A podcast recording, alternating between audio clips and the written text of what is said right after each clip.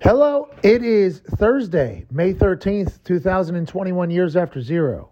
We are currently sitting in a living room at the FanDuel Beach House in Tampa Bay. Foxy is shuffling a deck of euchre cards with the scorecards in there as well to decide who will have to pay for lunch down here in Tampa Bay. It's a fantastic day to be alive. We have Julian Edelman on the show. He gives us a great conversation. AJ Hawk, Baron Corbin. It's a big Thursday. The boys are on fire. If you enjoy the show, by the end of it, please be a friend, tell a friend. If not, just act like it never happened. Ty, let's get to this thing. That's right. The NFL schedule was officially released last night, although there was a bunch of leaks, and we were a part of one of the leaks. Yes, Tampa Bay will have to travel to Los Angeles, all the way back to Tampa, then up to New England for the Brady-Belichick battle of Week 4, so that's a little bit of bullshit, but the Patriots are also facing the most teams coming off of bye weeks, and that's really all you can digest with the schedule release. There's a lot of expectations on who has the easiest schedule, who has the hardest schedule. None of us know any of that, okay? No. It is physically impossible to determine which teams next year are going to be ass. We know there's going to be a couple teams that are going to be good, okay? Everybody kind of knows that. There's going to be teams that are going to go out there. They're going to be in contention. Actually, coaches and GMs in the winning organizations actually come out and have said there's normally only about 6-7 of us, maybe 8 of us that can really go on a run here. Now, injuries are a real thing, both with teams getting them last year and maybe not playing anywhere near their best, so they are ranked low, and teams say, oh, this is a terrible team they're playing against. Like, well, what if Paris Campbell and Michael Pittman come back and all of a sudden the Indianapolis Colts have a full arsenal of weapons for Carson Wentz to throw the ball? But also, what if they get hurt again? What if Carson Wentz stinks? You have no idea what the Colts could be. A lot of people are saying the Colts have an easy schedule. A lot of people are potentially saying they have a hard schedule because the Colts are on them. I'm a Colts fan, paid to be one, was a part of the Colts schedule released last night. We have no idea what that team's going to be. They could be Super Bowl contenders for the next 10 years, or they could stink. They won't stink because they have enough good players. But you understand what I'm saying. There's nothing we can really get out of this schedule release except for excitement for some moments that are going to come. Now, we all knew that Tom and Bill were going to battle. Now we know it's Week 4. We all knew that Post Malone's dad used to be a chef in the Dallas Cowboys organization, but we had no idea that he and Jerry Jones would be making it rain schedule cards on top of Dak and Zeke after putting a big-ass chain on Jerry Jones and them playing beer pong, okay? So there's some magical moments that came out of last night that we'll definitely have to talk about. We're down here at the FanDuel Beach House in Tampa Bay, Florida. Tampa Bay is a story of a lot of things going into the NFL season, especially after schedule release. But now we have odds on quarterbacks. There's some schedules that were released that didn't have pictures of their star players. Hello, Atlanta. Oh. Hello, Atlanta. No Julio Jones in the photo. Interesting. Huh. What's that mean? Does that mean Julio Jones on the move? Where the hell is he going? Is he going to Green Bay? Is that how they're going to keep Aaron Rodgers around? I tell you what, that'd be a good start. Is that what's going to happen? Who knows? Also, Raiders. Derek Carr was not on one of the schedule photos. Wow. Yeah, they had 2 schedule photos that they tweeted out. Derek Carr was not on either one of them. What does that mean? Is Derek Carr the guy, or is that just they're trying to give other people a little bit of shine? You tell me. I'm not sure. Should we dig into it, or should we not? I'm sure Raiders fans don't want us to, so we won't. So fuck them. But I am excited for the season, and I think last night kind of rekindled the flame inside of me about excitement that NFL season, although it seems like it's far, far, far away. It's right around the corner. At Boston Connor, Ty Schmitter here, the Talks to Table Boys. How you doing, Connor?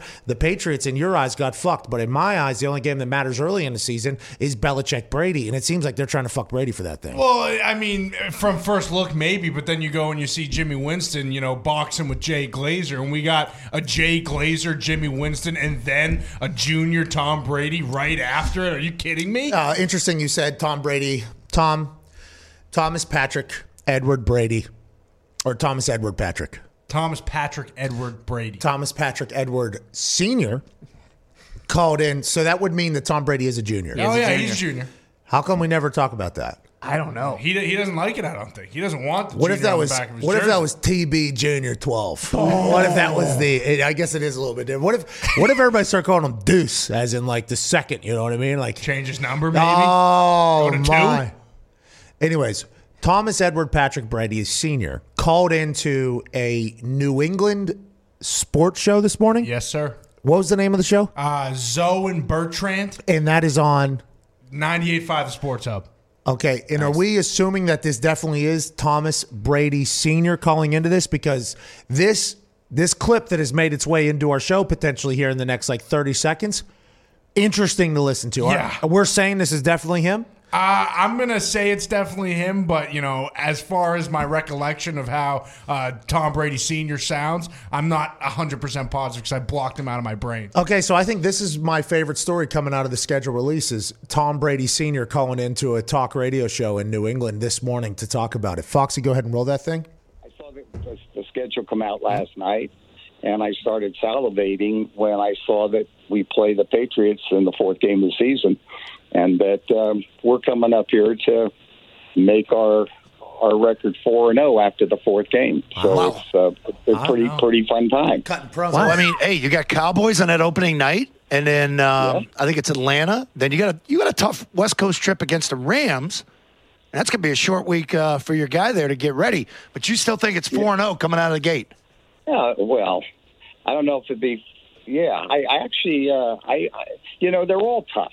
Yeah, you look at them and there are no walkovers and it's the NFL. Yeah. But coming back home to Boston, it's our second home here, and the Patriots are our second favorite team. It's a game where we get to root for against nobody. We get to root for the Patriots but we. Our most favorite team, of course, is the Buccaneers. And so we expect to beat the Patriots rather handily. I wonder if Junior heard this clip and said, Dad, come on. Are you shitting me? Stop calling in. So it was a call from Tom in California. We don't know if that's Tom Brady Sr. or not. Not positive. It would be a fascinating human to call in and act as if he was Tom Brady Sr. to call in there. But it does feel as if the Patriots fans, who got to see Tommy Boy go out and win another one for another team. Finally give him the reception he has deserved for all these years of service. And I assume, unlike how you guys treat everybody else in that building, when Tom's taking a snap and when Tampa Bay's on offense and he goes like this to you guys. Oh, yeah, right. And you guys are all going to get quiet. Oh, no. He's going to be up there. You guys are going to be like, this is Tom's house. No. When the Buccaneers might score a touchdown. Yeah. I assume first play or something like that. Tom will hit Gronk, Jesus. And then Gronk might grab the Minutemen's little gun and then shoot that thing off. And then all of a sudden, Gronk will maybe go like this to the crowd. And maybe he'll go, this is Gronk's house. No chance. Gronk, this is your wicked house, dude. Yeah, that's what you guys are going to have to do. No way. Listen, Vinatieri. Yes, exactly. Vinatieri, obviously living legend. I got a chance to shoot some content with him. He is absolutely yoked right now. Yeah. And out of our schedule release video that came out from the Colts, incredible job editing that by the Colts. Well done. Thank you for letting us be a part of that. We had to record that a couple weeks ago. I had a beard then. It was a nice trip back to glory days. It's coming back. It is, but it is. Yeah, but you see how weak it is. Everybody sees this first one.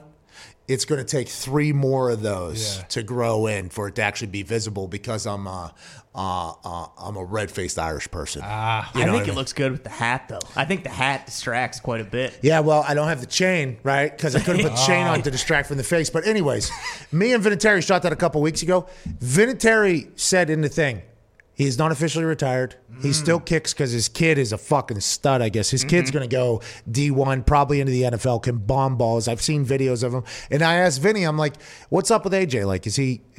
By the way, there's a junior. I'm like, how is AJ? He's like, he's getting there. He works hard or whatever. And I was like, yeah, but is he hitting balls? He's like, yeah, he hit some balls where I'm like, okay, this is like NFL type ball. I'm like, damn.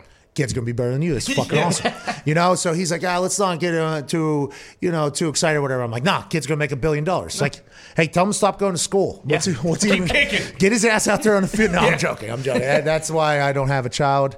All right. And hopefully I will someday, but it will probably be a piece of shit kid if I had to guess. And hopefully my wife, Sam, will do that whole thing. But Vinatieri, he's not officially retired.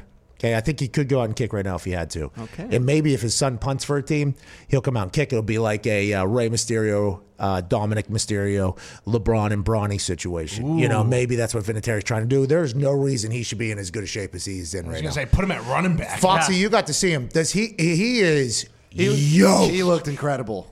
He looks so good. Yoked right now. And it's he's like play linebacker. What is he, 48 or 49? 48 maybe? 47? He's up there somewhere. Oh, yeah. Whatever it is. Close to 50. Just absolutely young. It was cool to do that. But Vinatieri going back to New England, because at the beginning of my career with Indianapolis, we played New England every year.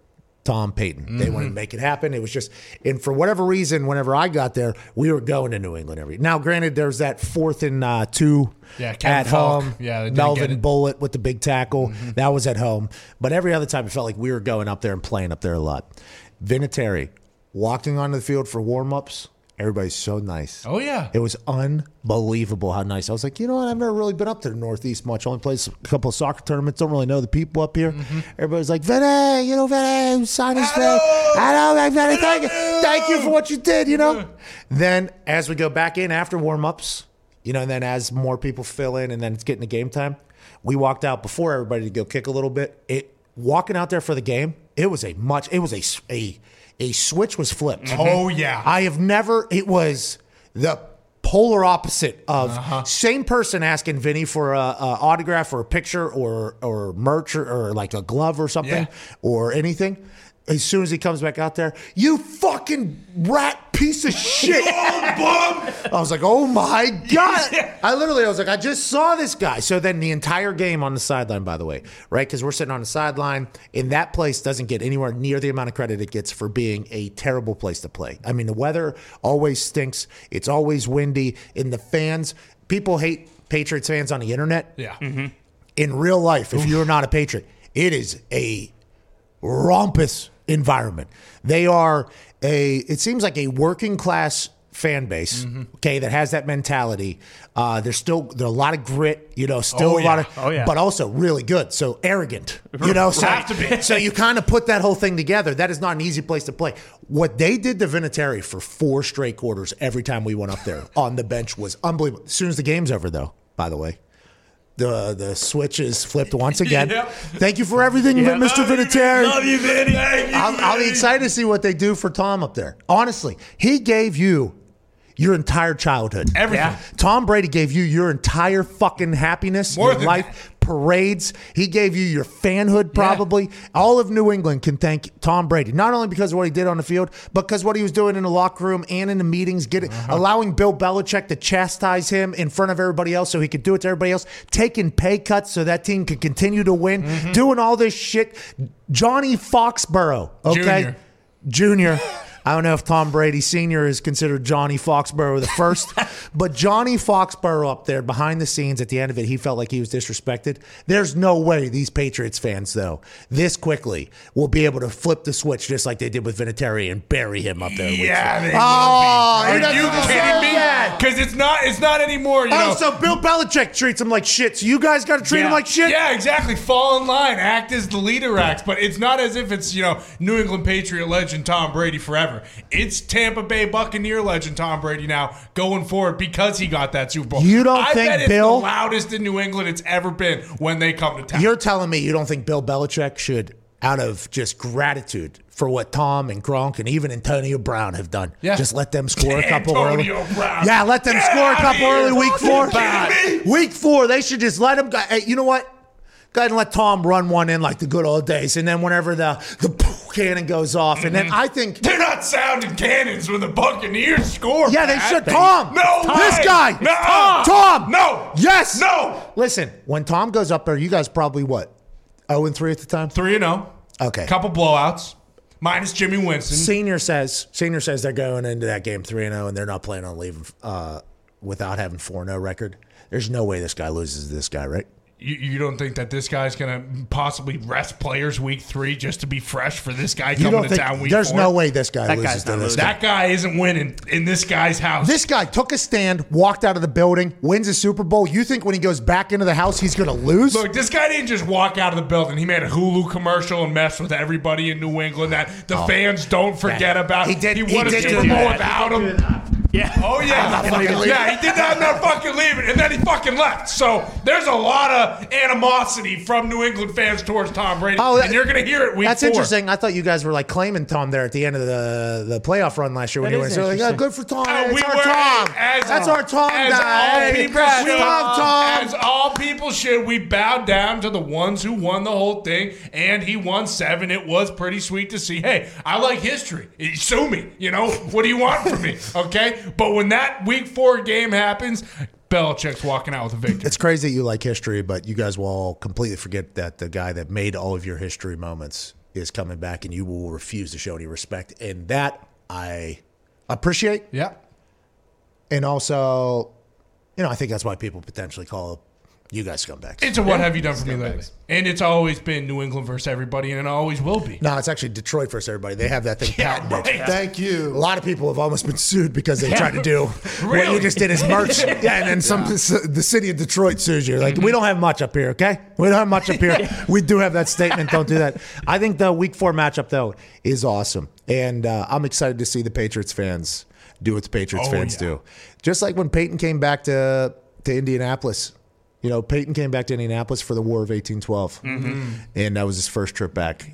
And I did not know how it was going to work because when Peyton was the Indianapolis Colts quarterback, when he would do this, okay, wasn't just the stadium, whether it was the RCA Dome, I was not there for that, but Lucas Oil Stadium, babies in hospitals stopped crying just because they wanted Peyton to be able to clearly communicate with his offense. Oh, yeah. Everybody in Indiana knew the deal when Peyton was quarterback. And when Peyton would do this, hey, we need a little bit, guess what? Those babies that are in just popped out, you know what I mean? They're in those little things. Mm-hmm. They're standing on top of those little bubbles that they're in, and they're hitting the fucking thing. That's the type of control that Peyton had over the entire state because it was a basketball and racing state, and then Peyton showed up, and the boys, not just Peyton, by the way, and he's the one who gets, you know, the statue and everything. There's an entire crew, that whole team. Whenever they would do a thing, the entire state knew it. They get quiet. When he came back, though, loudest I've ever heard a stadium. Mm-hmm. Whenever he was on offense, it felt as if the Colts fans were almost like, hey, Peyton, you remember what you taught us? Yeah. Like, now we're going to fuck you with this thing. I'd never heard them any game after that or before that do what they did that night in trying to make Peyton's life miserable. When he came out, there was an entire video montage, which I assume you guys will do as well. Yeah. Like a thank you for Gronk and for Tom, I assume. And AB. Fans, by the way, standing ovation. It was like kind of like a, it was almost like a chills moment almost because he took his, because Peyton is a robot as well. So like he took his helmet off after he came out and did like a thank you, like a full thank you thing, you know, and then helmet goes back on. And I was like, how's this going to go? I really did not know how it was going to go because I think I was, you know, along. I mean, this guy. Good. Hey, we're live, dude. Okay, are you outside? I'm outside. Okay, all right, we'll let you in. All right, someone needs to go let him in. Baron Corbin will be joining us. But whenever in studio, when Peyton went out on offense, I didn't know what the Colts fans were going to do. You know, I thought they were going to like show him respect or whatever. Yeah. They did not. It was very loud. It was rompous. It was awesome. I would assume the Patriots fans are going to do the exact same thing. And Gronk might get, you know, Gronk might get treated worse than Tom. I would assume so, especially after some of the stuff coming out where it's like, hey, Gronk was thinking about coming back early. You know, he was told not to by someone else who's coming back home for the first time, Junior. And so I do think all the former Patriots coming back to New England will get a full day of screaming. Okay, that's week 4. Can't wait for that to happen. The Packers have one Monday Night Football game, and it's week 2 or something like that? Correct, against the Lions. How many primetime games? 5. 5 primetime games, which is a lot of primetime games. Yeah. Tied for the most. A lot of primetime games, tied for the most. I guess that means everybody is assuming that Aaron's coming back. Andy Reid came out and said something along the lines of, can't wait to see Patrick Mahomes and Aaron Rodgers play. Does Andy Reid think that Aaron Rodgers and Green Bay Packers are going to get something done? Does anything that has happened with the schedule release or any of the information we've heard that has been released in the last couple of days make you believe like Aaron Rodgers is definitely going to be a Packer next year? Maybe a little bit. I mean, 5 primetime games is a lot. We're live. Yeah. You hear me? We're live. What is that? 7 phone calls while we're live over there? I know. It was a text message. Pat, I got some info. We don't have your time. We don't have time. You'll be back on the other side of the break. But to your point, 2 of those games I think can be flexed out of, so they could move them down to 3. it's hard to get excited because guess what? You know, the teams that the Packers will be one of those teams who could win the Super Bowl next year if they have Rodgers. If they don't, no shot at Jordan Love, no shot at Blake Bortles. They will be asked next year. That's one of the teams that could be asked. Exactly. Now, Blake Bortles, congrats on I'm obviously a big Blake Bortles fan. Of course. Saw him in the AFC South, got a chance to chat with him. Yeah. He actually punted a ball in celebration against us in London. I thought it was potentially a kick in the nuts to me while doing it. Mm-hmm. He did not get a penalty because the refs were against us that day. It was fucking Walt. But Hammered Down Boys back in Indianapolis. What were you going to say? You guys got some stuff here? Well, I was going to – so on Good Morning Football this morning, the two heads of the schedule making committee or whatever we're on today, and they start making the schedule literally the first day after the season's over, and then they finish a couple days before it is put out. So I doubt they had any – that's what I would say, too. They had every day. We're working every day. Hey, we've been working on this show, what, since the last show ended? Do you remember? That's right. Yesterday, we started working on this show at 3:34. Yeah, something like that. And then we kind of pieced it together here right before we went live. Diggs, come on. You don't believe that. Yeah, I do. Why wouldn't I? Diggs. Tony. Diggs, everybody's full of shit. You know that. I mean, it's like 270 games. What are we talking? I don't know. Anyways, what should we be betting on? We have to get to a break here in like 2 minutes or so that Tom Pestock, Baron Corbin, King Corbin can join us. What did he try to do? He tried to take over the show when he wasn't in the room. Yeah, of course. And then he comes into the room. Hammered Down Boys, is there any bets we should be looking at? And did you guys learn anything via the schedule release on how we can potentially take all of FanDuel's money with this entire thing? They did release the Week 2 matchups today on FanDuel. You can get the Chiefs -1 at the Ravens. Nah, don't do it. Uh-oh. Listen. Remember what we just talked about yesterday, boys? That Chiefs team will kill you. That's just a money line pick, though. Chiefs own the Ravens. Okay, let's get to a break. We'll get to a break. Baron Corbin, King Corbin, is a massive Kansas City Chiefs fan. Oh, yeah? Oh, true. So we'll talk to him about that. You know, people are saying Chiefs maybe never make it back to the Super Bowl. Yeah, it's tough. A lot of people are saying that. We weren't saying that. A lot of people are saying that. We'll talk to Tom, who's been on – what should I call you? What should I call you? What should I call you, though? What am I allowed to call you? What should I call you? King Corbin. King Corbin will join us on the other side. Cannot wait to chat with him. He was, how many teams? Two? Three. Two teams. Been there, done that. Small school. Undrafted free agent. And then now they call him King. Yeah. What a life. People go through many changes as we get older, isn't that right? Oh, yeah. Oh, yeah. For men, one of the less fortunate changes is that testosterone production begins to naturally decrease in the body. Did you know this, AJ? I am aware. For most men, it begins around the age of 30, and testosterone production declines by roughly 1% per year. My God. So if you live to 130, you ain't got shit left. No, minus 30. Well, if it starts around 30, this is one of those questions on a test where, begins around 30 and the testosterone production declines by roughly 1% per year. So does it start at 0 or does it start at 30? That's the thing. This is where they can get you. It's one of them damn word problems. This is one of those problems where you're like, well, wait a minute, which can I ask a follow-up? Anyways, I was good at those tests because I always viewed it as me versus the fucking teacher. That's right. Okay. I don't know what's going on, but this is me versus you. Fuck you. That's how I view it. That's why friends at Roman have a new supplement designed to support testosterone production. I did not know this. They formulated their own supplements with transparent and scientifically backed ingredients. You hear this, AJ? Roman's testosterone supplement is for anyone who wants to support their own body's natural function. They formulated their own blend with transparent and scientifically backed ingredients. Getting started is simple. Just go to GetRoman.com/USA. Their supplement contains vitamin D3, what? Zinc, what? Magnesium, what? Maca, what? And ashwagandha in a unique blend designed by healthcare professionals that you can't get anywhere else. To learn more about these incredible ingredients, visit GetRoman.com/USA. Roman is offering $15 off your first order and will deliver your supplements right to your door with free 2-day shipping. When you go to GetRoman.com/USA, get $15 off your first order plus free 2-day shipping. That's GetRoman, GETROMAN.com/USA. That's good news. Let's try that stuff. Okay. I've been looking for that type of stuff. That's good news. Mm-hmm. That's what I want. Now we know. Hey, Roman. Thank you, Roman. Thank you, Roman. There, ladies and gentlemen, joining us now. I don't know everything you've won in WWE. It's a long list. King Corbin. Yeah! I like that you clap for yourself. I do like that. Of course. Somebody's got to. Hey, you and I were teammates rookie year. Yep. Okay, you had a much different body then, same mindset.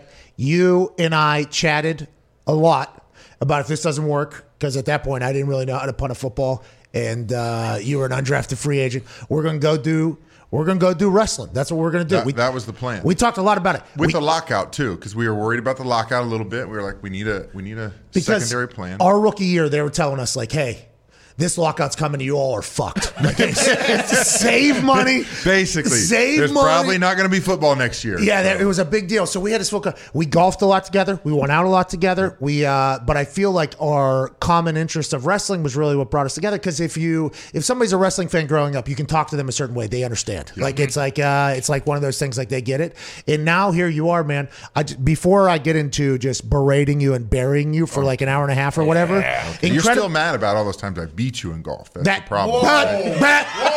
You have no idea. At 1 o'clock, whenever AJ gets on here, okay, and I don't know if you know AJ Hawk, you two are very similar human beings. I assume you're going to get along very well. I don't know if you heard about this. There's a $20 million golf bet that I hear. 20 million. Uh-huh. Yeah. We'll wait for him to get on for you to really hear about that thing. But I want to let you know, incredibly proud of you, buddy. Yeah. Thank you.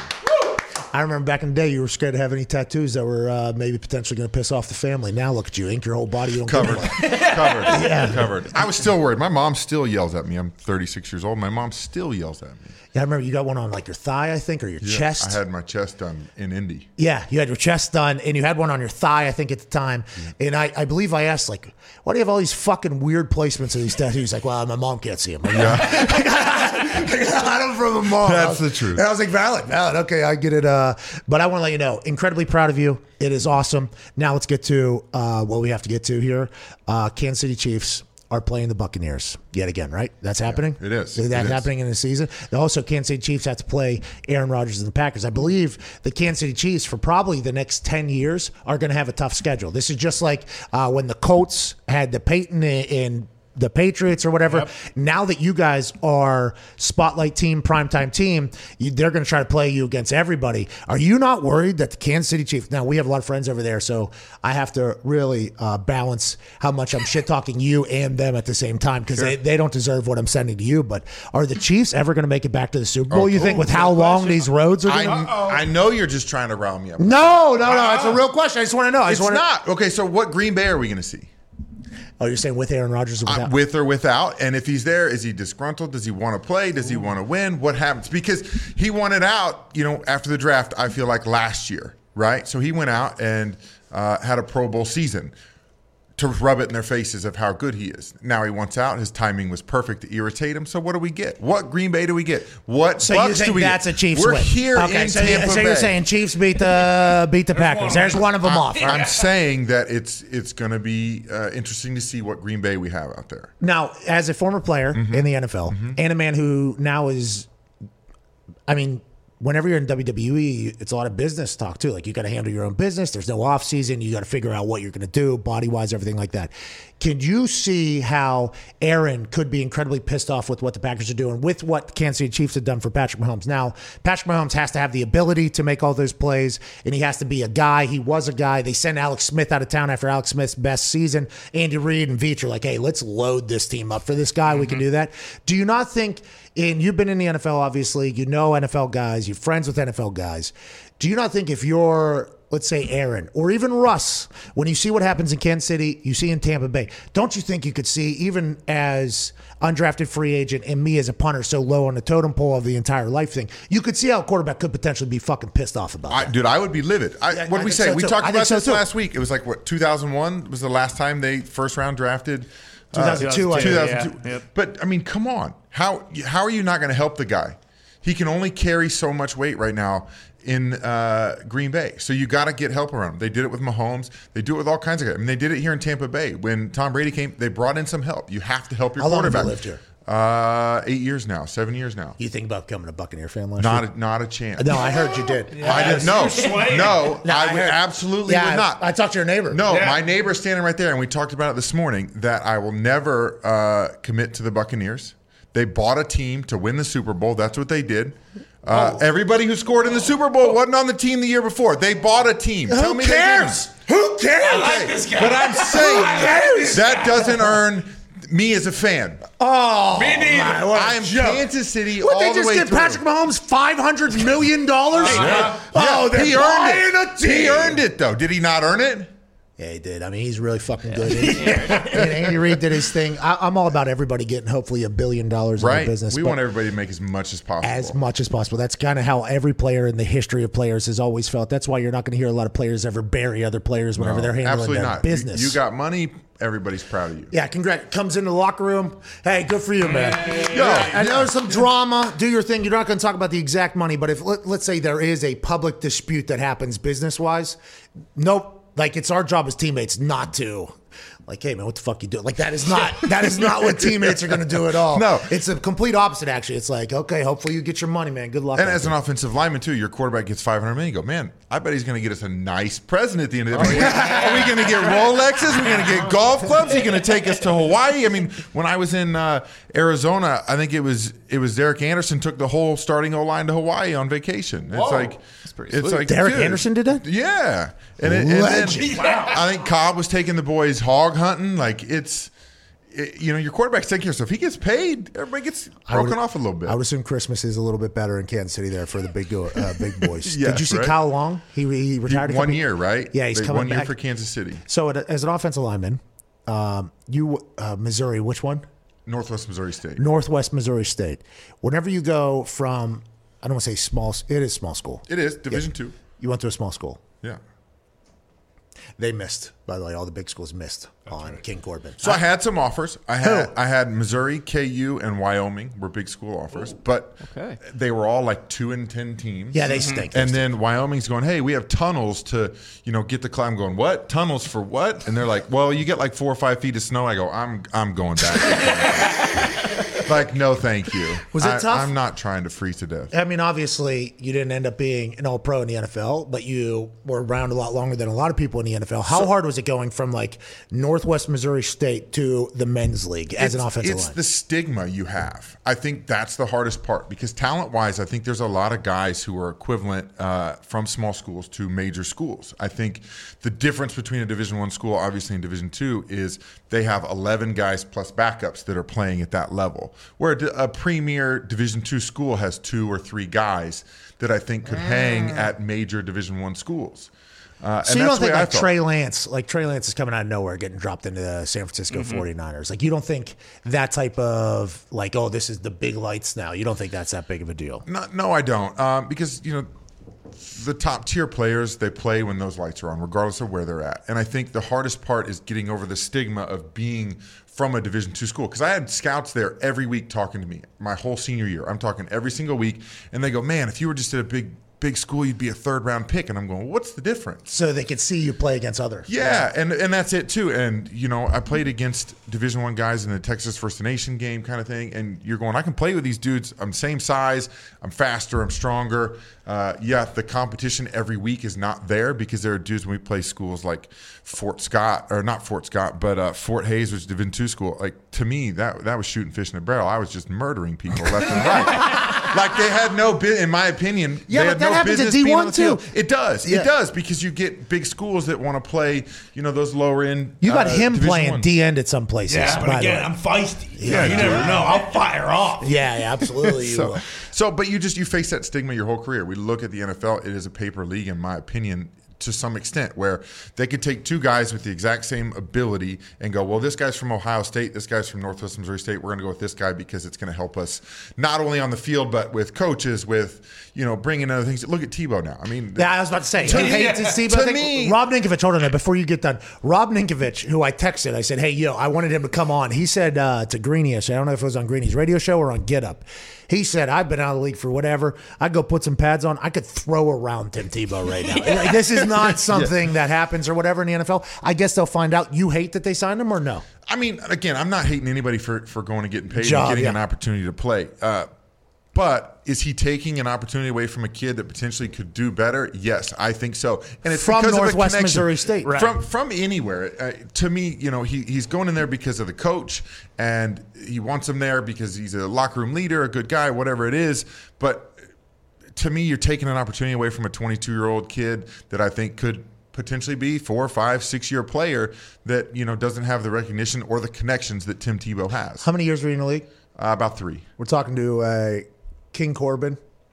What you won the Andre the Giant battle, the inaugural one, right? Yes, the first one. Yes. No, I was the 3rd. Who won the first one? Cesaro. Oh, by the way, big weekend for Cesaro, right? Huge. It's going to be important. We'll see if he steps up to the plate. You give guys opportunities. Sometimes they knock it out of the park. Sometimes they fall flat. What does that mean? So in your guys' business, what does it mean knocking it out of the park? Before we get to wrestling, you got to tear it down. Yeah. Well, how tall are you? 6'7" on a good day. What did you weigh in the NFL? I was 330 in Arizona. Jesus. Hey, big. The photos are not good, by the way. I mean, but you have to be. Offensive line, you have to be big. Not good, but I was happy because I was eating whatever. I was eating peanut butter milkshakes and mozzarella sticks every night because I had to be fat. You had to be. You literally had to be. When I was in Indy, they wanted me like 315, 318. Then I got to Arizona. They moved me inside the guard because they had, you know, a lot of pulling plays and zones and screens, and I could get out and run. They're like, we want you a little bigger. Between 325 and 335. And I was like, okay. There was a convenience store by my house. I got hot dogs, onion rings, mozzarella sticks. Because, you know, when you're in the league, but you're working out so hard all the time. Especially in Arizona, we had John Lott who – he was awesome. He was crazy as could be. Strength coach? And, yeah. And we would go out, and it felt like we were running for hours in 110-degree heat, and it's hard to keep that weight on. So I couldn't eat. Now I'm 265. I'm trying to get under 260 right now. Hey, you look good. You've done a full transformation. Right in front of the world's eyes, by the way. Yeah. You did it right in front of the world's eyes. Yeah. The hair thing that happened. Hair was off. Yeah. Pretty pumped for you to. Yeah, that felt good. Yeah, we're pumped you moved on from the hair. Me too. That was rough. Sleeping with it. And then, you know, to wrestle with it, dude, you got to put 7 gallons of conditioner in it or you're going to choke on it. Like, it's just one of those things. It's not fun. Okay, so the guy I wrestled. You know, my first match. Yeah. The little guy, right? Yeah. Shithead. Little. Yeah. He did beat you, though. Wow. I made a rookie mistake, and you did not help me with that. You did not say, hey, when he puts his head right in front of the stairs, don't do it. He's going to try to get you to kick the stairs and break your foot. You didn't tell me that. Bad friend. I thought you were a little bit smarter. Bad friend. That's my bad. Bad friend. Bullshit. My bad. But anyways, you know, because I had never been in there really before. Yeah. So, except for that time you wrestled in overalls or jean shorts or whatever it was. War Pig, undefeated. Thank you. Yeah, that was a W. Not a good look for you. That was a W. Yeah. At that time, you know, they were telling me to put on some weight. I'm joking. But so I go, you know, there's a little moment. Heat, I believe, is the exact term or whatever. Yeah. There's a moment in there where I grab his head and then I grab him with the other hand and then I'm thrown into the corner and I'm supposed to do an up and over. And, a little slippery. Oh my! I could have never known. It was in front of. They throw me, and my hands have conditioner all over them. Okay, because his hair or whatever. It keeps it wet. It keeps it back and out of the eyes, I guess, and everything like that. I go run into the corner to do the upper. My hands slip. I do that thing off of my. Like both of my palms. Jeez. But could you? That's early in the match, by the way. I thought there was a chance that I'm hitting face right off the turnbuckle. I've never been more scared in my life when I grabbed that thing. I was like, oh my God. Yeah. And then.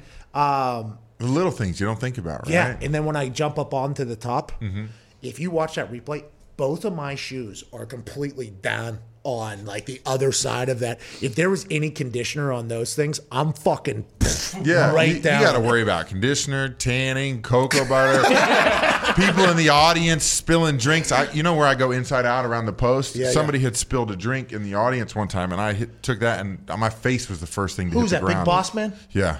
Yeah, that's where I borrowed that from. Do you watch old film? I do. I mean, I grew up watching it. We talked about it. I mean, that's one of the connections. It's funny because, like, especially sometimes grown men, when you bring up wrestling, you're kind of looking to see who looks at you. Like, how are they going to judge you that you love wrestling? And so we had that connection of watching all the older cats back in the day. By the way, people, I watch UFC. It's like, Yeah, you're not putting it in the right bucket. Okay, that is not. Yeah. Like, yeah. That is not. Yeah. That's a different. Do you like the movie Expendables? Or are you trying to watch? You know, like, come on, let's go. Hey, you were a Golden Gloves boxer back in the day. Yeah, I beat up a lot of people. Legit, by the way, like legit. Yeah, when I was done boxing, did you stop boxing? No, I loved it, and I miss it too. I miss. By the way, now's a good time to get back into it. Dude, there's so much money in it right now. That's what I'm saying. Now's a good Jake time. Paul or his brother, yo, hey, you want some? Come get it. I don't know. I'm happy to break one of your faces for a nice payday. What are you, 6'7"? But yeah, you'd give up a little weight. Maybe I could fight both of them at the same time. No, that's what Floyd was going to do. There we go, right? But yeah, no, I mean, there's something special about boxing and hitting somebody square in the face hard enough that you feel like their face through your glove, and then they go down, and you know it's over. You don't even have to like watch them fall. You're like, this dude's done. His cheek just touched his brain. How many fights? But I think I had 30-something fights. God damn, that's a lot of fights. Yeah. That's a lot of fights. Well, I mean, I fought in the gloves 3 times. I fought in the ringside worlds. You know, I had an amazing trainer in Kansas City, and it was a lot of fun, dude. I miss it. There's something about that competition. Well, also the cardio. I'm surprised you haven't just brought it back for the cardio purpose. Like, the workouts are insane. I can't find a good gym here in Tampa that I would be at a regular basis. But because I'd go back in a heartbeat. I assume somebody's going to send... That'd be awesome. So if you know a good boxing gym in Tampa Bay, let me know. So I've been thinking about potentially going into because I Oculus box, maybe the best of all time. Yeah, you're not even. I've seen some videos. You put it on easy and... No, that's not true. No, that's not true. It looks like it's on easy. Okay. Because I got lightning in these hands. You hear me? Lightning. Why'd you have to stand up for that? Now I got to look at you in those shorts. Yeah. Yeah, that's what I thought. Look at me looking down on you. That's right. You hear me right now? Look at me looking down on you right now. No.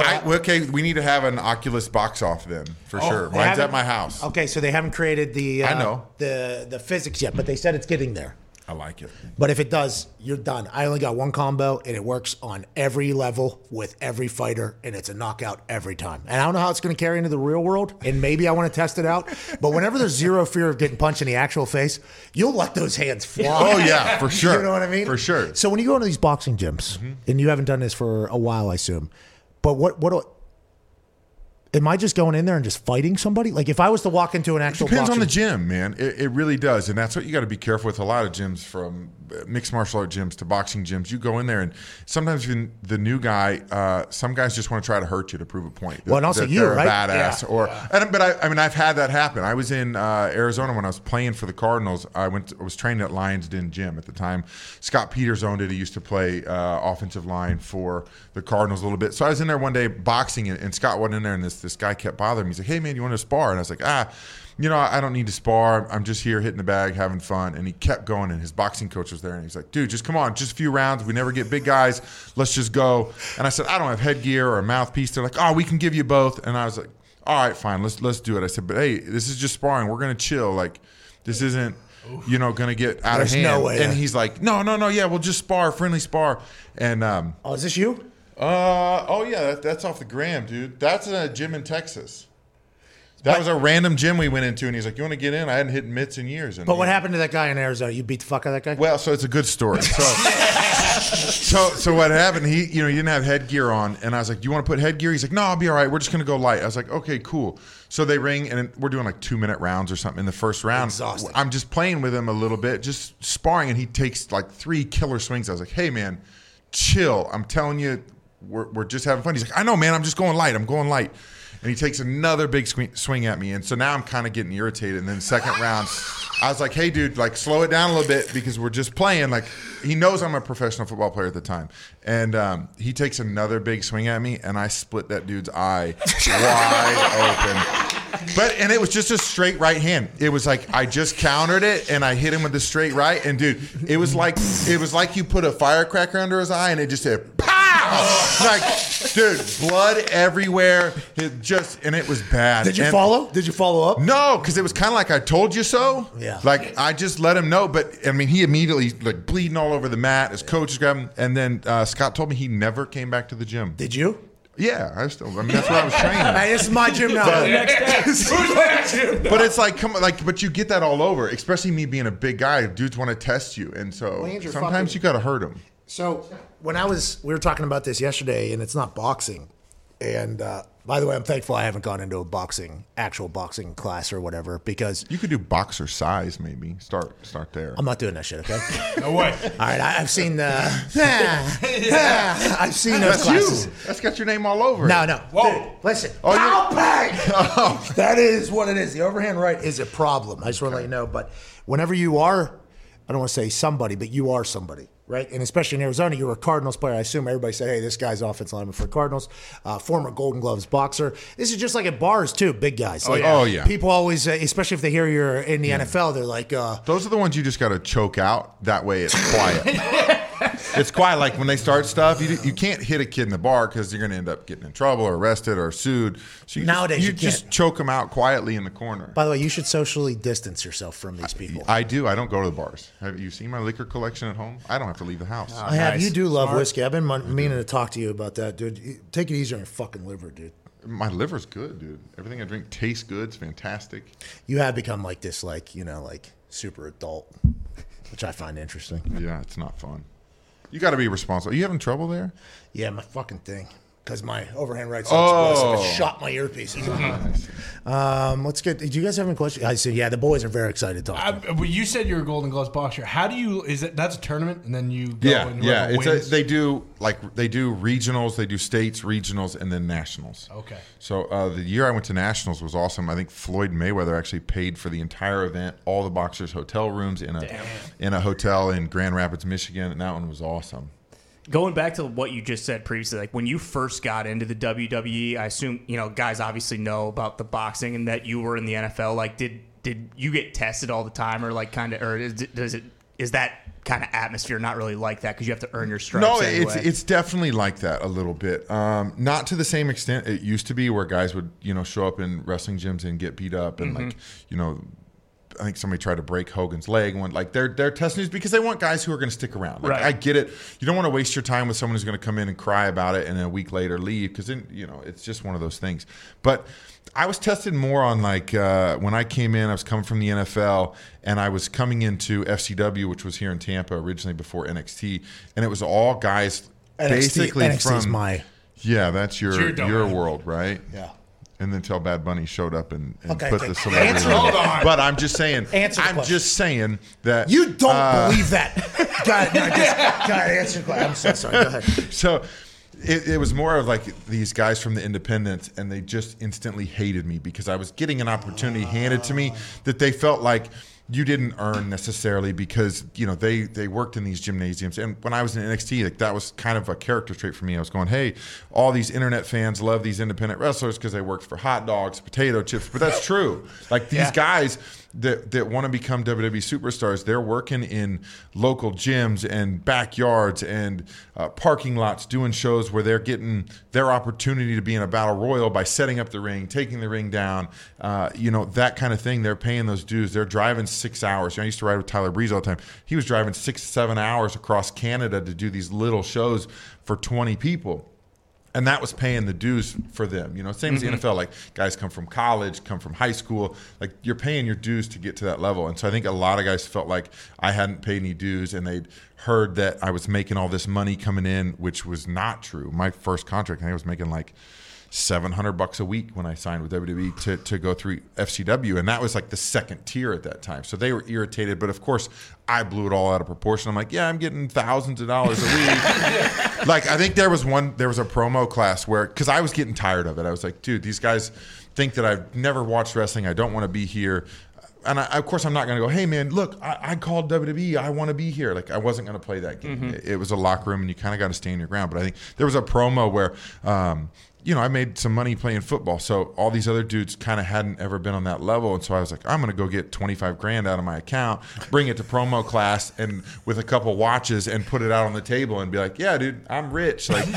What's up? And just kind of irritate. Promo class, by the way. Yeah. So that didn't help my cause and a lot of things. But, I was going to ruffle some feathers. You have to. I think everybody in this business that I think is successful has a little bit of attitude and self-confidence and ego because you have to. You're going to walk out in front of millions of people watching and portray this larger-than-life superhero or in my case, try to be the most irritating and hated person in the entire world. Like, you have to have an ego to do that. Yeah. And I think it's harder than people expect. You have to have an ego because you're going to get a lot of terrible things said to you. For sure. Yeah, there's going to be a lot of, like, I got some terrible things said to me whenever I was just doing kickoff shows from the wrestling community about how there is wrestling bloggers who they're the angriest people in the world. Bro.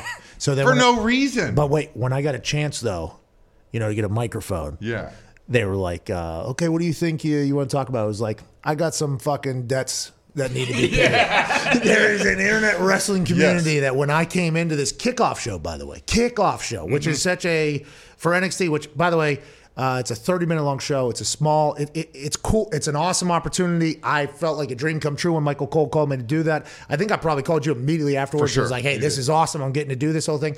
As soon as we're working together again. Yeah, we weren't, though, because I was. In a way. Same umbrella. Same building.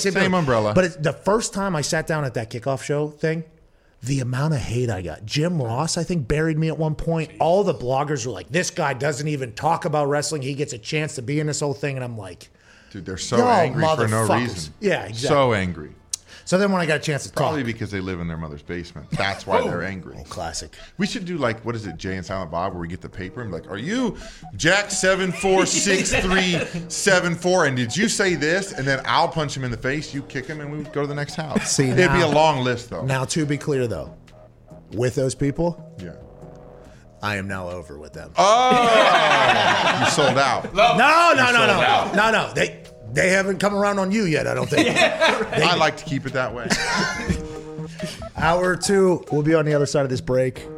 King Corbin, do you have more time to talk football on the other side? I do. Hey, you have a fascinating life. You have a fascinating life. I try my best. You really do. Let you know that we all know that dinner time can be chaotic. Ain't that right, Tom? Oh, yeah. But with Freshly, it's easy. Their chefs take care of your meals a few nights a week and take the pressure off of you. I love that. Yeah, we're all trying to get in shape and eat right, and Freshly can help. Their delicious meals are designed by nutritionists and cooked by chefs, making it easier to eat better. Ooh, perfect. Are you stressed, tired, or just don't feel like cooking? Food that's fast doesn't have to be fast food. Freshly offers quality meals without the hard work of prepping, cooking, and cleaning. Freshly offers chef-made, nutrient-packed, delicious meals delivered fresh to your door, no cooking required. Grocery shopping and cooking can be a pain in the ass, especially right now. And with Freshly, you don't have to. Your meals arrive cooked and fresh every single week, so you can keep your fridge stocked and skip the trip to the store. Oh, I love that. I've had the chicken parm. Unbelievable. They got a chicken parm in there? They got a chicken parm and a steak, peppercorn. I mean, there's a bunch of options. And also, I'm reading here, steak, peppercorn, sausage, baked penne, chicken pesto bowl, chicken parm. And ordering is very easy. You just visit freshly.com and choose from over 30 delicious, satisfying, better-for-you meals. Wow. That's a lot of options. FRESHLY.com. They got chicken parm in there? Oh, yeah. They got chicken parm.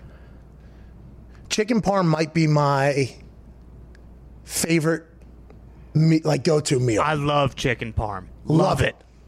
Little noodles on the side, maybe. Oh, the penne pasta, by the way. Yeah. That they have, obviously. Freshly can fit your lifestyle with a variety of plans and meals to pick from that work for your dietary needs, preferences, tastes, and family size. And now, listeners can try Freshly for just $6.16 per meal. Wow. Stop searching the internet for healthy food near me every night and start living life freshly. Your meals are always delivered fresh, never frozen, and are ready to heat and enjoy in just 3 minutes. With new meals added each week, Freshly brings the convenience of chef-made, nutritionist-designed classics right to your kitchen. Right now, Freshly is offering listeners of our show $40 off your first two orders when you go to freshly.com/USA. Stop stressing about dinner. Go to freshly.com/USA for $40 off your first two orders. That's freshly.com/USA for $40 off your first two orders. Shout out to Freshly, making eating healthy easier, convenient, and also now with $40 off, much more affordable. Can't beat it. Shout out to Freshly. Chicken parm, huh? Yeah, chicken parm. Jordan Snell. Legend, dude. Mm-hmm. Hey. Oh, yeah. Legend. Mm-hmm. Uh-huh. Super Bowl MVP. How about that? Woo. Yeah. Hell of a game. I don't know if you noticed, he was quarterback when he played college. That's right. He's thrown touchdowns in the NFL as well. Holy shit. Yeah, absolute animal stud, Super Bowl champion from Kent State University. Ladies and gentlemen, Julian Edelman. Yeah! Woo! Woo! Woo! Hear me? Yeah, can you hear me? Yeah, my earbuds aren't working. Good to see you guys. What's that all about? Why aren't your earbuds working? I don't know. Is it too staticky? No, you sound good. You look really fucking cool right now, too, to be honest with you. What's up? What have you been up to, man? Are you in an art gallery or is that your house? No, I'm at Coast Studios or Coast Productions office at Kobe Carp in Miami, his office. So we got a little headquarters out here. We got headquarters there, you know, just trying to collaborate and make some cool things, Bubs. What have you been up to? Okay, so you made that documentary. It was a your production company, which I should know. Is it JE11? Like I forget.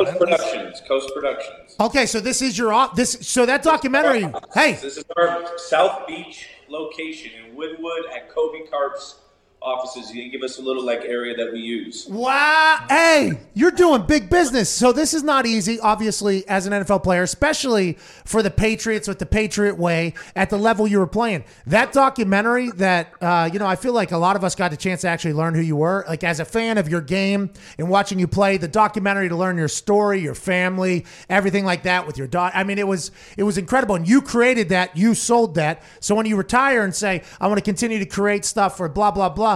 I assume when you had success with that documentary, did that help you lead to think like, okay, I will be able to have a successful post-career? Or did you know that all along? I mean, Burger Time was awesome. So it all started with me and my partner, Asaf Swissa, who we just started creating stupid digital content, like to give ourselves a voice because, as you guys know, like in New England, there's a certain standard and way you speak and you talk with the media. Everything's about football, so you really can't like show your personality in any way. And we started making these YouTube videos, and then we started transferring everything to Instagram, Twitter, and we were the first, you know, generation, as you are, in the locker room that basically had social media. So it became an outlet for us to like play with our creativity. Are you guys there? I can't tell. Oh, there. Couldn't see you. It was only single. Well, we're on full screen on you because you're handsome. You're talking about how you're a visionary, basically. Yeah. I mean, it deserves a full screen there, Jules. You know what I mean? You're nuts, bro. Your career. You were so fucking good. And I remember I was on NFL Network, and they asked me, this is a long time ago. I was... maybe 6 years ago. I don't know what year it would have been for you. Maybe 7 years ago. I don't remember exactly. And they asked me to rank at like 3 a.m. their time because they were running a morning show East Coast time in L.A. So that was absurd that they were doing that. But it was like 3 a.m. L.A. time. I was doing a show for NFL Network, and they were like, can you please rank the top 5 hardest returners you face? So I did my list or whatever. And at that time, Tyreek Hill was not returning the ball. And I had not kicked Antonio Brown yet, I think. Or maybe Antonio Brown was on there. But you were a nightmare. You were an absolute nightmare. It made no sense. You had no fear. You were shifty. You had good vision. And it felt like every play was like your last play. Is that like whenever you were returning, you got one on me, which is bullshit. And you almost got 2 on me, which is still bullshit, but I had a pretty good tackle. You keep on talking about like you hit me hard on that, bro. I jumped into you. I jumped into you. No, I did. I had nowhere to go. I spine buster. It was a spine buster. I did a spine buster on you. And by the way, if you do watch the video, I've never said I hit you hard, by the way. Everybody else does. I actually just kind of fall. Actually, it's a very unathletic looking move or whatever, but everybody puts it over, so I'm not going to stop them. But with that being said, the earning your way. Did you feel like returner was where you're going to get on the field? And then there's that video now with Wes Welker and Bill going like, way to compete, basically. Is that like, is that kind of Bill told you early? Like, hey, you're going to have to, you can earn it. You can be whatever you want here. Or is that just kind of how you always been? No, I think it honestly was when I got drafted in 2009, we had Joey Galloway, Randy Moss, Wes Welker. They traded for Greg Lewis. They had a special teams captain, Matt Slater. So, like, you either had to be really good at one thing or you had to be very versatile. So There's a saying around New England, everyone always says, the more you can do. Like, if there's someone needs water, hey, man, the more you can do. You know, hey, all these things, cleaning the room, doing this, doing that. Because it's honestly making yourself more valuable. There's only 53 spots on the team, and they only dress 46, as you know. So I was doing math in my head. Well, if I can back up the holder, I can be, return kicks, return punts, cover kicks, do as much as I can, and also be that gadget guy on offense, whatever, just to get the ball in his hands early in my career. Then I was backing up a bunch of people, making myself valuable. So I was just thinking like that, the more I could do. I love playing ball. I just wanted to make the team. And, that's what it was. When you retire, which, by the way, was really cool. Really cool. I mean, the amount of pressure on you to deliver that monologue, by the way, after the entire, Like, as I was watching the video, I was like, oh shit. Okay, here we go. Like, this is going to have to be, and with the emotions of it all, like, I thought it was a really cool thing. But then Bill Belichick releases a statement about you retiring and how he feels about you. Is that something you knew he felt like that way about you, or when you read that, was that something that was like, man, that's really fucking cool to hear? But he basically said, you epitomize a football player, yeah. You epitomize the New England Patriots. And is that something you knew your entire time there, or is it like a hate me now, love me later type thing situation with Bill? For me personally with Bill, he gives tough love. He's not going to compliment you always. He expects you to do your job and do your job consistently. That's what it is. That's how it is there. In retrospect, though, if you didn't do something right, he would let you know that for sure. And everyone was on the table for that. It didn't matter who you were, how much money you made. You knew if you screwed up that you were going to be on Bill Tube or low lights or whatever it is. And it could be in practice. It could be in training camp. It could be in a game. I mean, that's just his personality. And I loved it because my father and our relationship was very similar. We were very very vocal and very nothing was ever good enough. And, this is why you're not going to make it type stuff. And then I get drafted to New England, and it was kind of there's an expectation, we're not going to slap you on the butt for doing your job. That's what you're supposed to do.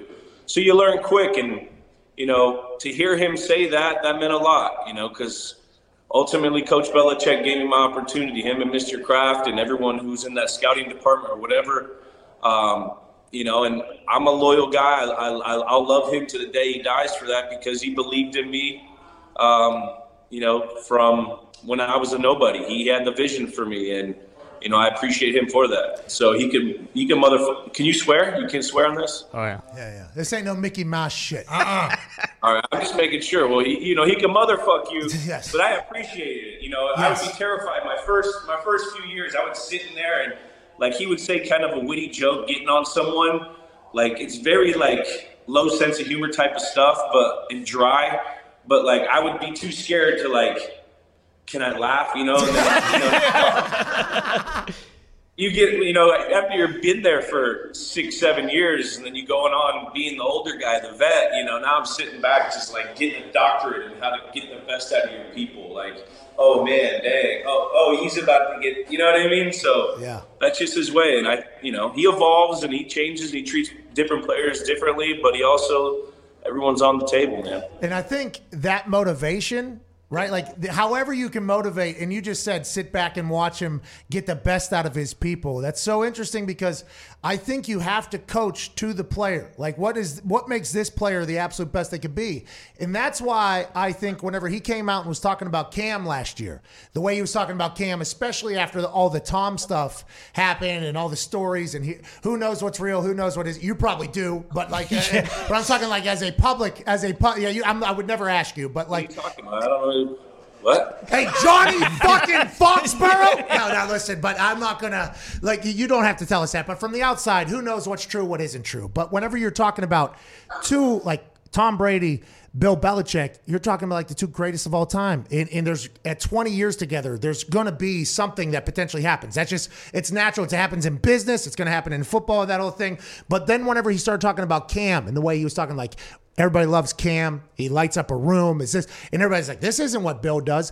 Do you think that is a fair assessment? Like Bill was acting different last year towards Cam or maybe towards other people that weren't Tom? Or do you think that's just how Bill was like, okay, this is potentially how I get the best Cam possible? Is that kind of how it's always been? I mean, I think that's a loaded question because everyone knew those things about Tom. You know, Cam was kind of coming in and, you know, it's a way to kind of, you know, this is going to be our guy. So you got to ride with him. We got to get our guy right. And you know, everything he said about Cam was completely true. The guy works his tail off. You know, it was just, I mean, it was a tough situation to go into. But bringing it back to the other side with Tom, I mean, Tom earned those things, and you saw that for 20 years. So, like, you know, like you said, it's like a marriage, a 20-year marriage. It's a long time. That's a long time, and you know they're both the goats. The goat, one's goat call a coach, and one's the goat quarterback. So like, you know, that's what it is. Sometimes just moving on is always the best for everyone, and it doesn't have to be friction related. It's just time, you know. Time. It's like, don't you guys have like an ex-girlfriend that you love to death that you know she wanted to get married, but you didn't know where you were at in your life, but like. You guys fought, you didn't fight too much, but like it's just one of those things like, hey, maybe it's best that we're friends and we move on, you know? Yeah, right person, wrong time. Timing. Timing, yeah, absolutely. Timing, I mean, and when you talk about it, it's like full circle. You know, it just comes all the way back around. Just like time is... I mean, 15 years down the road, they'll probably drink a beer and laugh at everything. You know? I hope so. Good time, this... You know, like, that's just how it goes, man. They're both very competitive people, so. You do believe, though, that Tom and Bill, and I believe this as well, just from the outside, not looking in. You know this situation a lot better. I assume there's going to be a day where they are going to sit down together. There'll be an entire, maybe it'll be done by Coast Productions, to be honest with you. It'll be an entire situation where they go back and relive, and it'll have to be in partnership with NFL Films, especially with how much it seems like your building was mic'd up and had cameras in there, and only some shit got out every once in a while, which is insane. I don't know how that worked in there. But that would be, you think there's a moment where those two are going to be like good friends again, huh? I mean, there's always going to be a respect. You know, these guys work for each other. They know each other inside and out. You know, I can't speak for them. Like they're going to do this, they're going to do that. I don't know, but you know, like I know that they both love each other deep down in their hearts. But you know, it's sometimes time is time. We're talking to Julian Edelman, Super Bowl MVP, three-time Super Bowl champ, just retired recently, or did he? So now, immediately upon you retiring, and you tweeted me, I ain't going anywhere, Bubs, is what you said to me after the draft-a-thon situation with you and Tom, where Tom made a joke in front of Kevin Hart and numerous others, Deion Sanders, Kay Adams, where he said, hey, listen, Julian's just scared to tell Bill he's coming down to Tampa. Okay, we've all been there. And obviously you and Tom are very close friends. We've learned that over the years. So that obviously caused some waves. It's like, wait a second. Gronkowski, he had a hurt back. He retires. He gets into a CBD company. He's a white tiger. He's doing all these other things. Then Tom goes down to Tampa. He's like, body feels good again. You know, and then obviously Antonio Brown gets signed to Tampa Bay, who's one of Tom's guys. Everybody assumes, and Gronk just came out again, you know, maybe he'll be healthy again. Yeah. He'll come down there. Everybody assumed that that's what you were going to do. So when Tom makes that joke, everybody runs with it, including us. With your injury, your mindset, and you just said you're loyal to Bill because Bill gave you your opportunity when you were a nobody. Do you see your future at all playing again? Hey, I appreciate Tom. He's the hand that fed me for a long time. Oh my God! I'm just joking. That'd be awesome. I'm done, boys. I signed with Inside the NFL. That's my new team. So I look forward to contributing and doing everything I can for that new team that I am going to be performing with. So, you know, it's one of those things, like I've said, if I have to work, if I have to put this much time and energy in everything I do, which that's what I do, and I usually get this level of, production out of your body. Output. I know the output, you know what I mean? So that's one of those things where if I'm going to go here and I'm only getting here, you're starting at 78%. You already lose a 15% just through the craziness of the season. You know what I mean? You know how it goes. It's 63. I don't want to put that product out there. That's not me. I respect the game too much. I don't want to look like an old guy that doesn't, because I know the level I played at for a long time, and it's just one of those things where I don't feel like doing that, you know. And it's going to be a hassle. I can't practice every day. The knee. I'm a practice player. You gain your confidence through practice. At least I always did. Me too. I practice hard. Always. I'm fighting. We're over here battling. We're talking shit in practice all day long.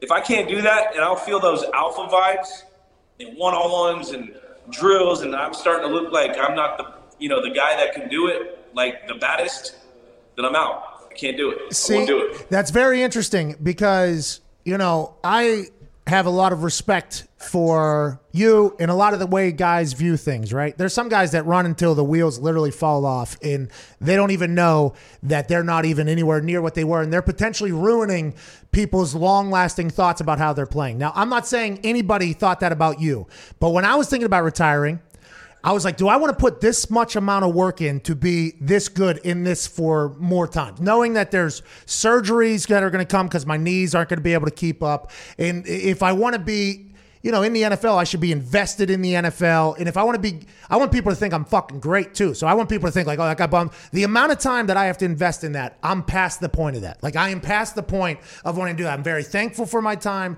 but I am past my entire life revolving around kicking a ball on fourth down. I'm thankful. I'm appreciative. I still love the game. It's nice to hear that you potentially had that thought too, where it's like, listen, I don't think you lost it, by the way. You might be too hard on yourself. I assume you'd be able to still do what you got to do, but you're. Yeah, I mean, it's not that. I can go get open on one leg, and I'm not just saying that to be like that's how my comp. I've seen everything. I know what they're doing before they're doing it. I'm not just saying that to say that, but like it's gonna be a lot harder. Yeah. You know what I mean? And these guys are smart. You got film on you, and you know what I mean. It's a whole nother level that you have to be in, and you got to be in a zone like for maybe 5 plays a game if you're going to start being this utility guy or this guy that comes in on third down. And like, I need to be banging my head. I need to go block the force. I need to go hit a linebacker. I need to get smacked over the middle, because that stuff like got me going. You know what I mean? That's what made me like, I get fired up and let's go play. Let's go dance. Like, let's do this. We're going to be here all night.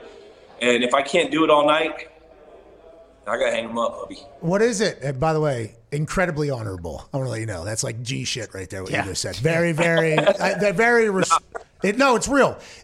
The thought of like the 5 plays or like the gadget guy, if you were to go in, because you can get open on one leg. So you would think third downs, red zones would be a massive deal. I was embellishing. These guys are good. I was just, you know. No, Julian.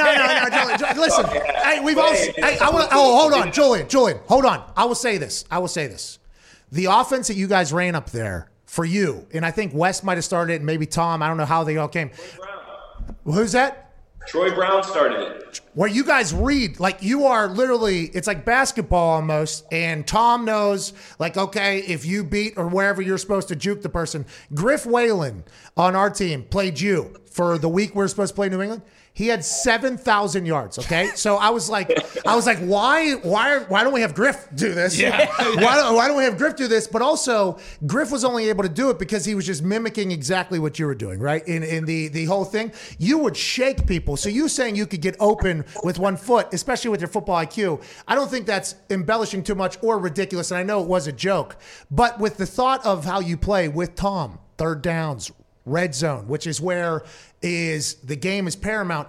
People say like, okay, at one point, is it a hairline fracture you have in your knee? Is it not curable? Because everybody. I'm just like most guys that have knee problems. I'm just bone on bone. Yeah. You know, and then also it's just my medial side is like just worn out because I tore a PCL years ago, and you don't repair those, so then you get this lag in your tib to fib, and then I'm bow-legged, so you're just going over years of grinding, and that bad boy's, you know. Then last year I popped the root of my cartilage, so the whole medial side just kind of like, all right, we run, all right, my knee blows up, all right, let's go in the pool. Like, I hated that. I don't like that. Hey, hell of a run you had there. Yeah. Hey, those knees had a hell of a run, because I don't know if until that point right there, I don't know if we celebrated your entire career because I think everybody just assumed, okay, he's going to go down to Tampa because Tom's playing until he's fucking 50. And at some point you're going to feel there.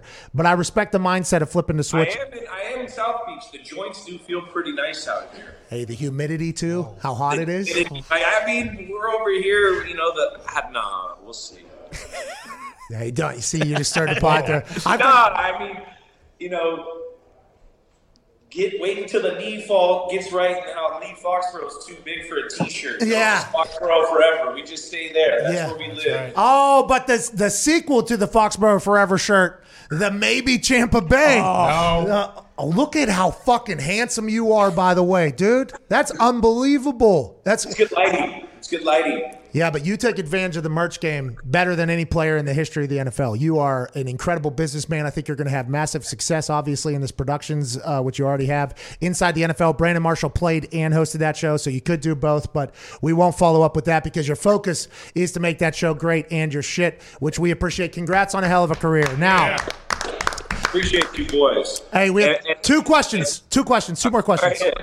Boston Connor here, massive Patriots fan, one of your biggest fans. He, if I didn't let him talk to you, he would probably hold this against me for the rest of my life. So, Connor, what do you have? Thank you, Pat. I probably would. Jules, let me just say it's an honor to be talking to a first ballot Hall of Famer. That boy, Jules. Was there ever a time in the building where guys would be trying to sneak out before Bill left because they didn't want to be seen, leaving while he was still working? And also Foxborough forever. Love him. Thank you. First off, thank you, bro. I've heard you, and you've been always a huge, loyal Pat Nation guy. So right. It's an honor to meet you. You guys have been blowing up, and big fan of the show, first off. Second off, everyone never wanted to be seen by Bill or Bears, his little guy. It's like the little number two. It's like his whatever, but never wanted to be seen by him. Everyone's like looking, running out. I mean, it was, because he's there. He lives there. Like those coaches live there. I mean, it is. I thought, maybe early in my career I'd get into coaching. I love football. And then I started watching these guys. They got blow-up mattresses in their office. I put in 14 hours a day. These guys are here for 20. Like, their children and their family come into the parking lot while we're leaving work to say hi before they go to bed. Like it is crazy. And if I go to another place and I know like mentally that someone else is doing it like that, I would have to do that. So it's ruined me. I'll never be able to coach because I want to have a life. So everyone never wanted to be seen by coach when you left. Hey, Bruce Arians, listen to this shit. Bruce Arians. The first time he retired, when he retired, he said in his press conference that he woke up one morning and his wife said Jake, his son, had turned 40. And he said, 40? He said that in the press conference. It was like 40 fucking years. Coaches are a whole different human. I mean, that is... It's gnarly, man. But that's what Bill is, man. That's what they used to do back in... like the 70s when he started with the Baltimore Colts, and like he like loves it, man. It's pretty impressive to see firsthand like the dedication and like the discipline and the lack of complacency that comes in when you watch him. He'll be on his treadmill at 10 at night with the film, with the playbook, just walking. Ernie will come up, what do you think about this? And he'll bounce back, and Ernie will get on it. Like these dudes are, it's chess. It's chess, not checkers with those guys. Well, I'm all about getting kinged as quick as possible, so I'm a checkers guy. Before we let you go, and you've been very cool with your time here, so I appreciate that. Is there pressure on you? Anytime a anti-Semitic situation pops up, or right now with what's going on with Israel and Palestine, like, do you feel pressure or pride that you get a chance to kind of put voice behind that? Because I thought you have done an incredible job, like piecing things together for people who maybe have no clue about what's going on. Is that something that you have, kind of learned that you can be a pretty cool voice for and everything like that? Without a doubt. It's definitely a pride and a responsibility, for me and my culture. You know, it's a sense of culture. That's what the Jewish people are about. And if something's going to happen and go towards our people, you know, I have to use my platform to give to it. You know, that's just, like you said, it's a pridefulness that you have. You know, but also doing it in a manner where, you know, it creates a conversation, not just going out and canceling someone, not just going out and saying, screw this and because I'm super anti that. Everyone makes stupid mistakes all the time. You know, why don't we just open up this conversation and let's talk about it? Hey, you said something. I know you probably didn't know what you said. You hurt a lot of people's feelings that are, you know, part of my community. Why don't we talk about this? Because let's get them to feel like you didn't know what you said. You know, let's educate each other. What's your background? Yeah. Let me learn. Teach me about you. You know, and that's what I always grew up around, and that's just how I was brought up. You know, so that's how I feel about all that. Well, it's incredibly dope. I assume you're going to make a lot of, you know, probably riveting, insightful, and educational documentaries through a lot of these situations. Whatever your brain comes. We got it all, bro. You got any ideas? Yeah, they need to get you in the next Fast and Furious movie. You need to be that. I got it right now. This punter. Yeah, go ahead. Okay, this punter. Ideas.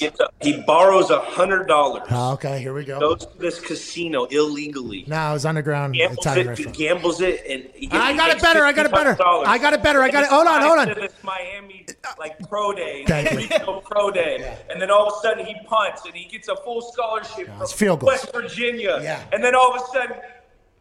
I mean, I don't know. I just thought of that right now. Hold on. Let's do brainstorm. So whenever you talk about that particular story, I think like instead of a casino or something, like it should be like the basement of an Italian restaurant. You know what I mean? Like you could go into like a seedy basement of an Italian restaurant, goes down in Miami. Maybe he kicks like 65-yard field goal, misses a 70-yard field goal wide right. And then just goes to West Virginia. Then he gets to the NFL and he punts to this quarterback from Kent State and he shakes the shit out of him on primetime television. That's how that thing ends, ladies and gentlemen. The man who ends that story in a sad way, absolute stud, Julian Edelman. Thank you. Can't thank you enough for choosing to listen to the show. The fact that you spend your days with us, we are eternally grateful for it. There's a lot of other shit that can penetrate your ear holes. The fact that you allow us to do so, we are forever thankful. #EndPodSquad. Ty's going through, still giving away money. We can't thank you enough for listening this long. Once again, if you enjoyed this, tell somebody about it. If not, just act like it never fucking happened. Ty, please play some independent music and propel these people into a beautiful Thursday night. Big show tomorrow. Hey, big show. We'll see you then.